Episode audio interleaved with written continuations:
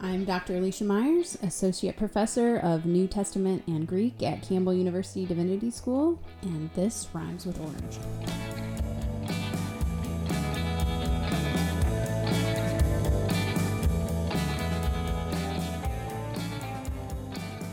So That's what we're going to talk about. so we uh, there's no secret that uh, Kate Stoneburner and Billy Liggett are fans of karaoke. We've talked about it a lot on this show before, we have. and uh, we're ready to present to you um, our third episode of the of the uh, podcast season with our guest Alicia Myers. But before we get into that, um, totally unsu unexpectedly, you open your laptop and you see that tonight is karaoke night for Campus Activities Board. yeah. Tell which- me more. So obviously this is for students, but since you're planning on working Oh, late tonight Shoot, and you're going students. to be here, I think that you should definitely attend. It's from 7 to 8:30. I They're will be have here. Pizza for their best performers. For those of you who are fans of Campbell Magazine, um, I'm putting in a late night tonight to make that magic happen, and Make that that's magic not happen. that's not egotistical. Uh, but yeah, I'll be here. And you're saying karaoke night? Yeah. Uh, where is it being held? Shouse. I don't know. That, that's for What are kids. you It's for students. Th- Nobody wants some 43 year old has Oh, been, never was. On the contrary, going up I there think that and, everyone uh, would think that's the most hilarious thing they've ever seen in their lives. I'm not going for hilarity. I've told you this before. When I get on stage, I fully expect everybody to be 100% captivated, and I expect the slow clap at the end, and for everybody to wonder, what am I doing in this karaoke bar? Why am I not out there in the real world making millions off of this Are you the vo- kind of voice? person who practices your Emmy acceptance speech with your water bottle as a mic? Uh, it's the EGOT. Thank you. I'm That- sorry, my mistake. anyway, anyway, um, well, hey, uh, yeah, back to why we're really here today. Um, uh, Kate, introduce uh, our guest today. our guest today is Dr. Alicia Myers. She's the associate professor of New Testament and Greek, and she has some. She has a great presence on our website right now because she was just elected to membership in the Society for Study of the New Testament. Um, which was founded in 1939, and it's a really great accomplishment. So we're excited that we get to feature her today. Um, there's plenty to read up on her work, and we talk a lot about her work. Um, she Sure. focuses on motherhood and womanhood in the Bible, which is really interesting. Her latest book is Blessed Among Women Mothers and Motherhood in the New Testament. And uh, in this interview, we talk about the backstory that led to her writing this book. And it's all um, very interesting. And I think she is a uh, another solid entry into our growing list of Rhymes with Orange guests. Uh, I want to tease real quick, though. Um, next week, uh, we just got through interviewing Dr. Tony Cartledge for next week's episode. And uh, we're really excited about this one, too. He um, is a friend of Mr. Rogers, Fred Rogers, and uh, his story was uh, was really really touching. And um, so, if you enjoy this, then please come back next week because uh, that's a really good one too. So we're on a good little streak here. Yeah, we're having a good time. So uh, enjoy Dr. Alicia Myers, and uh, thank you for listening to Rhymes with Orange.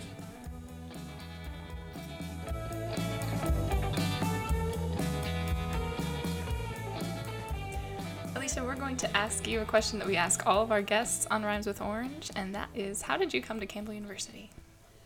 So this is wrapped up with um, my eldest son being so sick his first year of life, um, and things at my first institution. I really liked United, but I also missed being part of a university setting, um, and I, I didn't have that there. Uh, my coming to Campbell is really complicated by the fact that I could have come three years earlier, and I decided to go to United, and then the job opened at Campbell again, and Dr. Derek Hogan called me and said, "Would you think about applying?" And I was like, "You're gonna actually ask me to apply when I didn't come the first time." So um, it kind of felt like uh, a godsend of just like this is a you know you were in Dayton for this season. Um, we had Keaton, and then we were in the perfect place for him to have care, the care that he needed when he became so sick. Um, at Dayton Children's, they were fantastic and took care of him. And then it was time for us, our season, to go to leave. Um, and I remember thinking, gosh, I don't, I Campbell, if they ever had another opening, there's no way they would ask me. And New Testament world, like New Testament scholars, is a small world, so I knew that the guy who was here before, David Moffitt.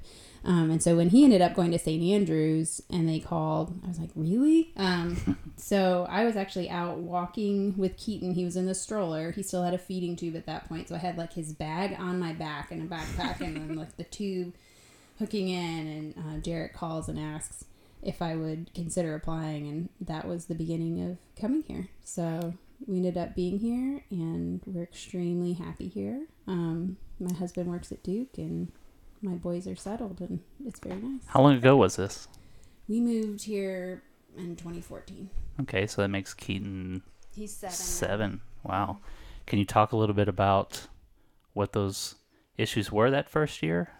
He had uh, a variant of Guillain-Barré called Miller-Fisher syndrome, um, and Guillain-Barré is when your body, like you get the flu or you get pneumonia, you get something, and your body creates an antibody to fight the virus, the infection, and the antibody begins attacking the myelin around your nerve. Um, and what that does is the myelin, the protein, gets destroyed by your body, and then your nerves can't communicate, so you become paralyzed. So usually this presents in the legs first, but with Miller Fisher, it starts in the eye. So he, I had brought him home from daycare one afternoon because he wasn't feeling well and he took a nap, which he never did at home. And he woke up and one of his eyes was palsied because his optic nerve had couldn't control it anymore. So that was the beginning of it. We took him in. Um, we saw an ophthalmologist, and he said, you know, it may just be this flu. And then over the day at the hospital, he just became more and more flaccid. Like he just couldn't respond. And then by that evening, he was intubated in the PICU. So it was terrible. No one had any idea what was going on for the first almost week. Um, but one of the intensivists went home over the weekend. He was like, I just can't get this out of my mind. And he was emailing with other pediatricians across the country, and they finally landed on it. And usually it presents in older, if it's going to present, it's older adolescents. And Keaton was the youngest case they'd ever had. Um, but that was it. And so then it was like, well, it's two weeks from onset that he'll start recovering, and we have to do these sorts of therapies. And so it was just a waiting game for two weeks Wow. before he started moving again. And then he had to thaw. It was literally like watching him thaw because he couldn't move at all. And Huh. then to be able to.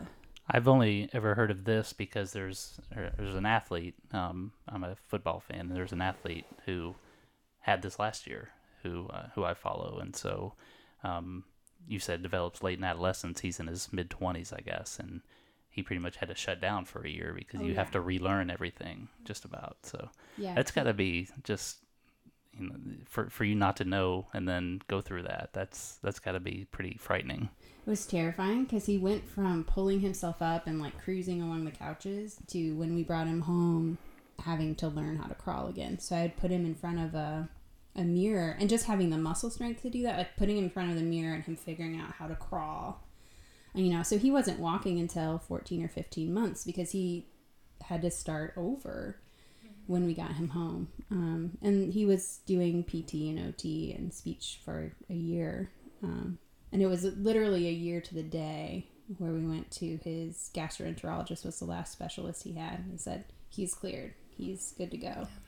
Um, yeah, it was uh, it was a really hard year. I mean, the th- he obviously doesn't remember any of it. And Right. if you Yeah. met him, you would never think Yeah. Any of that had ever happened. He's just a normal seven year old.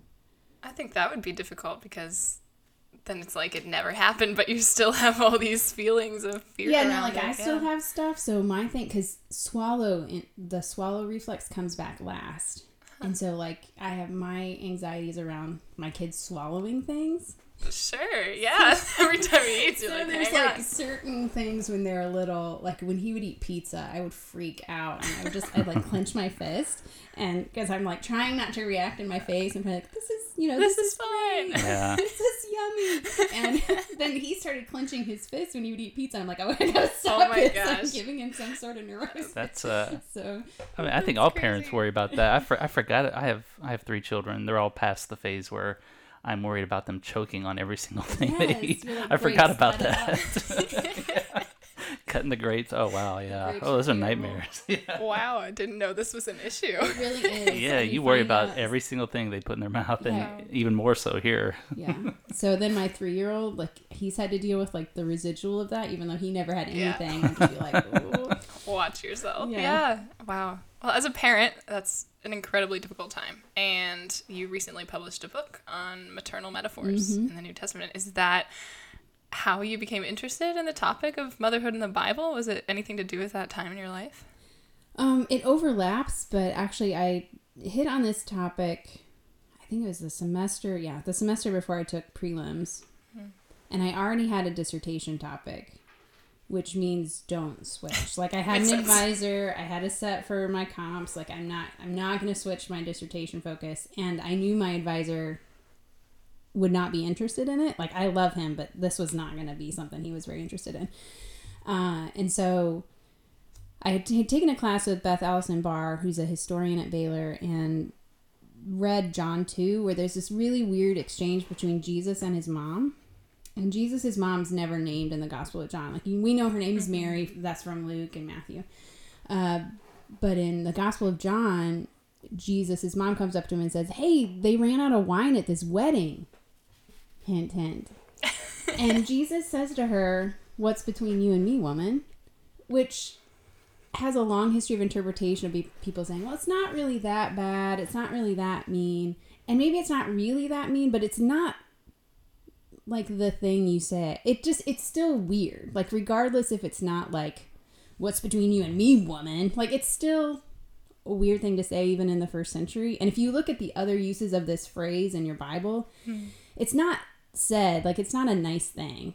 Um, like demons say it to Jesus in the other gospels. What's between you and me, son of man, you know? So Interesting. yeah, so it was a weird thing.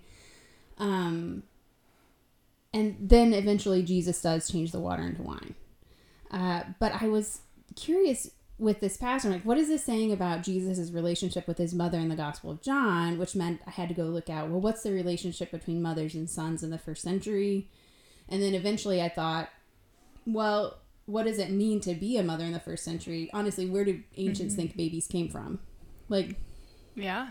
because our fair. understandings of conception and generation and childbirth and um, childcare they impact who we think who we think we are as humans. And so this of course would necessarily impact understandings of who jesus is understanding of how he should or should not relate to his mom. So that's actually where it started. Um, and then i knew that i had to leave it alone finish the dissertation.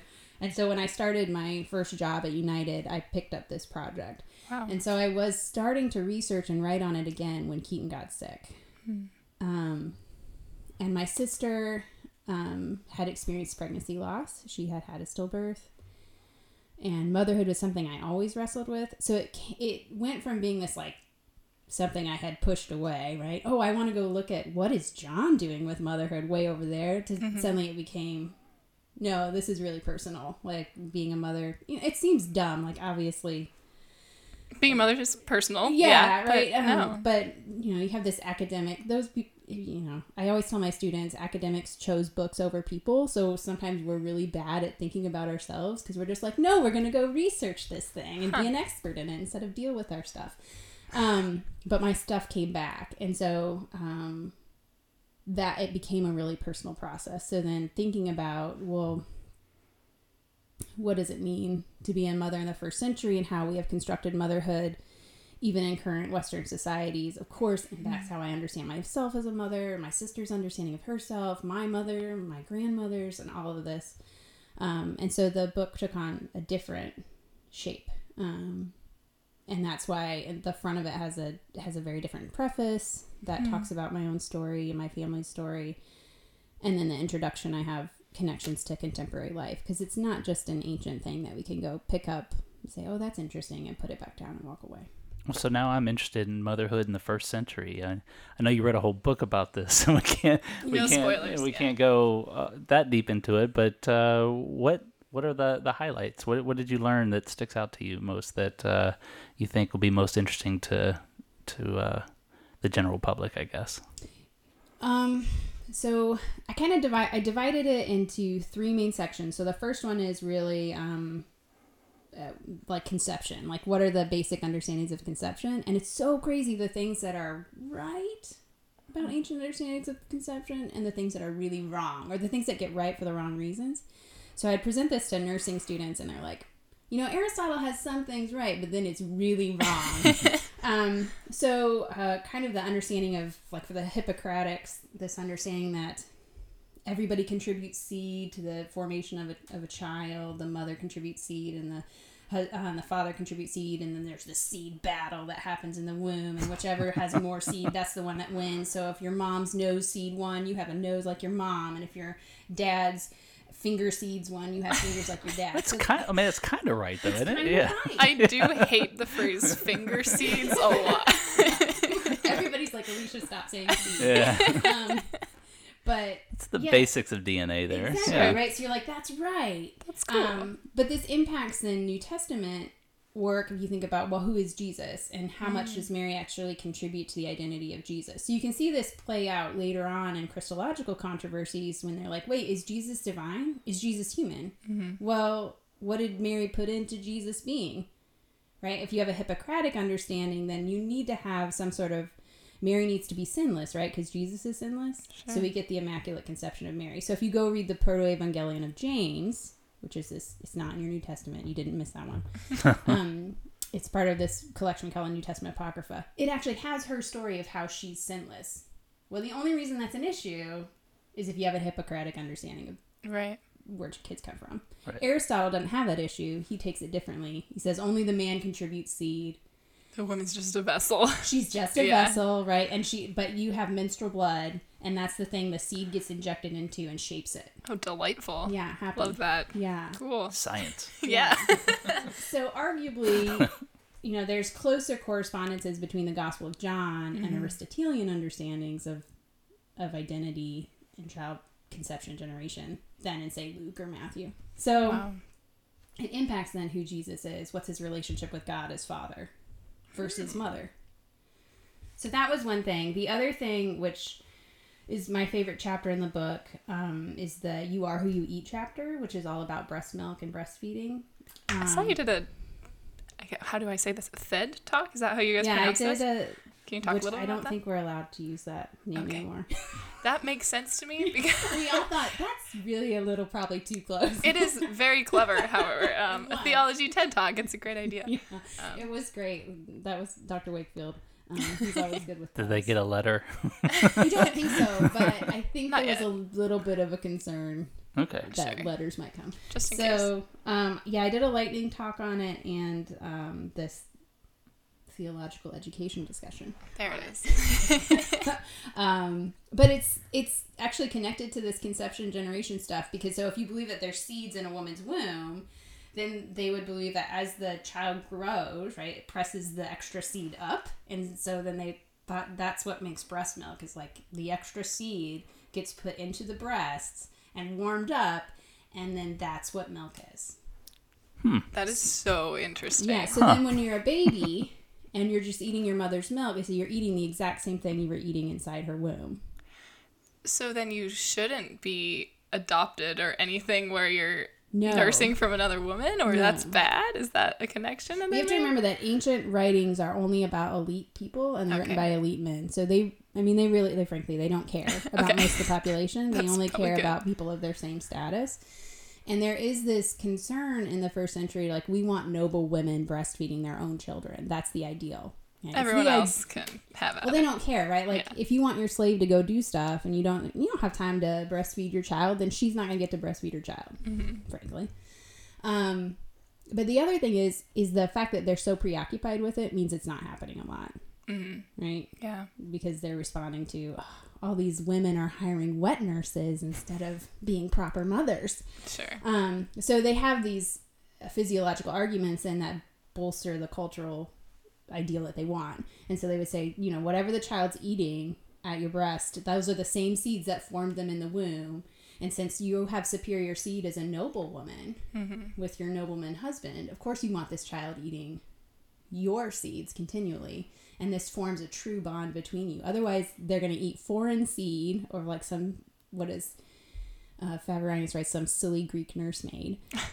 and then your child will have attachment to her and not to you. Yeah. Um, but in the Jewish context, it's still similar in that you're not supposed to breastfeed, have your child be breastfed by anyone who's a non non Jewish. Mm-hmm. So there's there's more communicated through breast milk than just food. It's absolutely identity, um, character formation. It's who you are.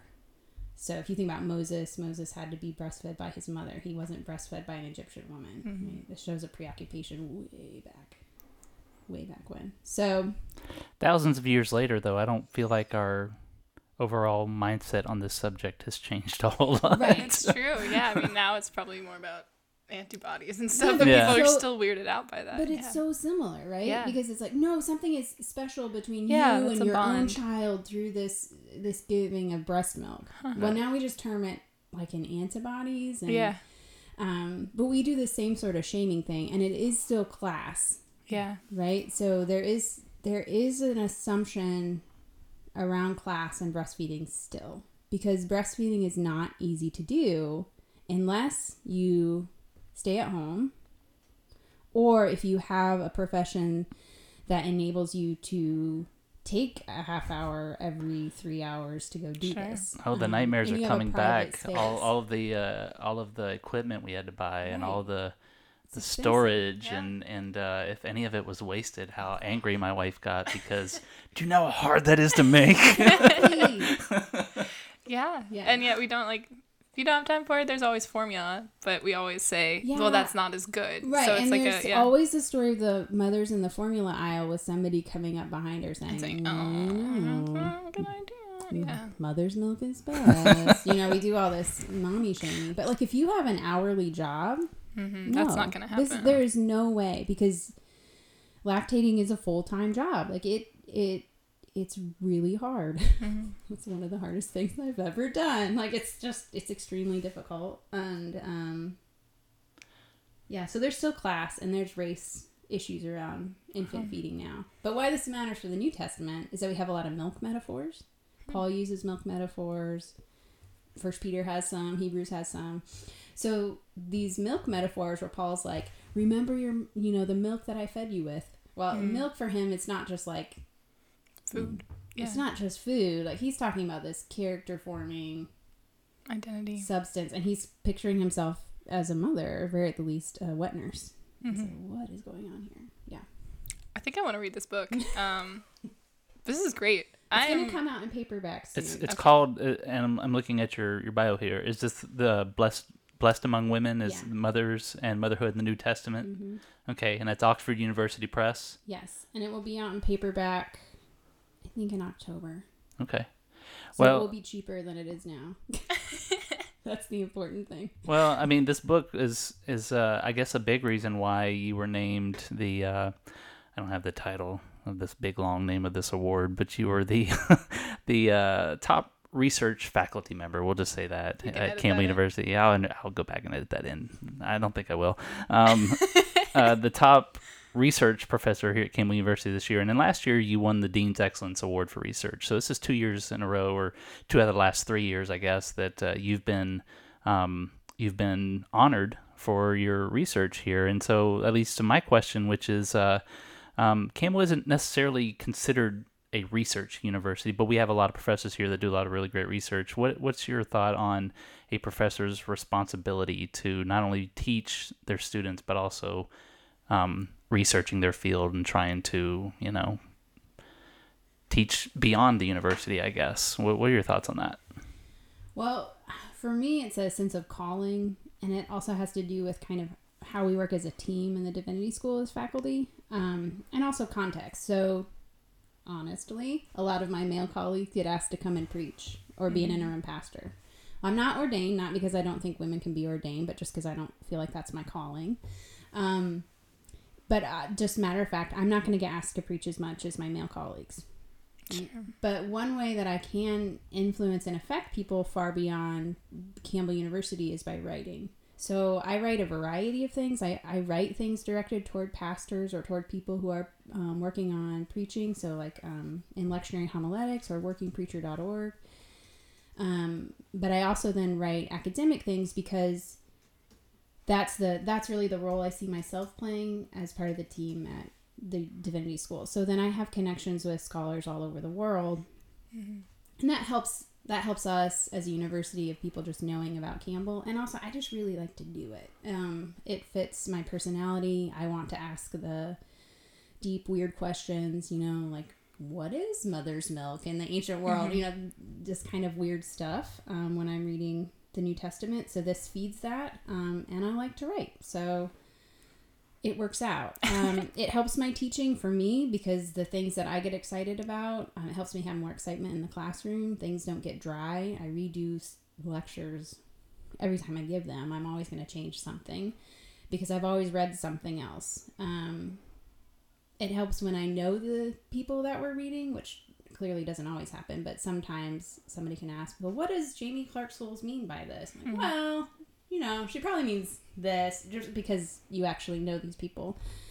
Uh, and then it helps the students get a broader view of, oh, wait, you mean we, even though we're here, we're in Buies Creek, North Carolina, which can seem so small, like we can have these connections, we can have Yeah. this reach, we can have this voice. Yeah, you can. Like the things you do matter. Like they have ripple effects, there are waves. So I like to show them that. Um, and show them that they can do it. We've had students in the divinity school who've also published work that they've um, completed in school, and some of them have gone on to get PhDs. Um, but most of them are going to be pastors or working in some sort of parachurch ministry, and they can still have impact. So I just try to model that for them.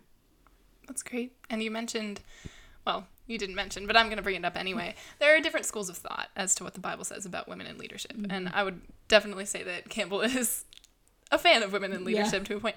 Um, so you're a female scholar and you have this voice and you're writing, well, your most recent writing is about women. Mm-hmm. So I feel like that probably even to those who don't believe women should be pastors lends you this voice of authority. You mm-hmm. are a mother and you're writing about motherhood.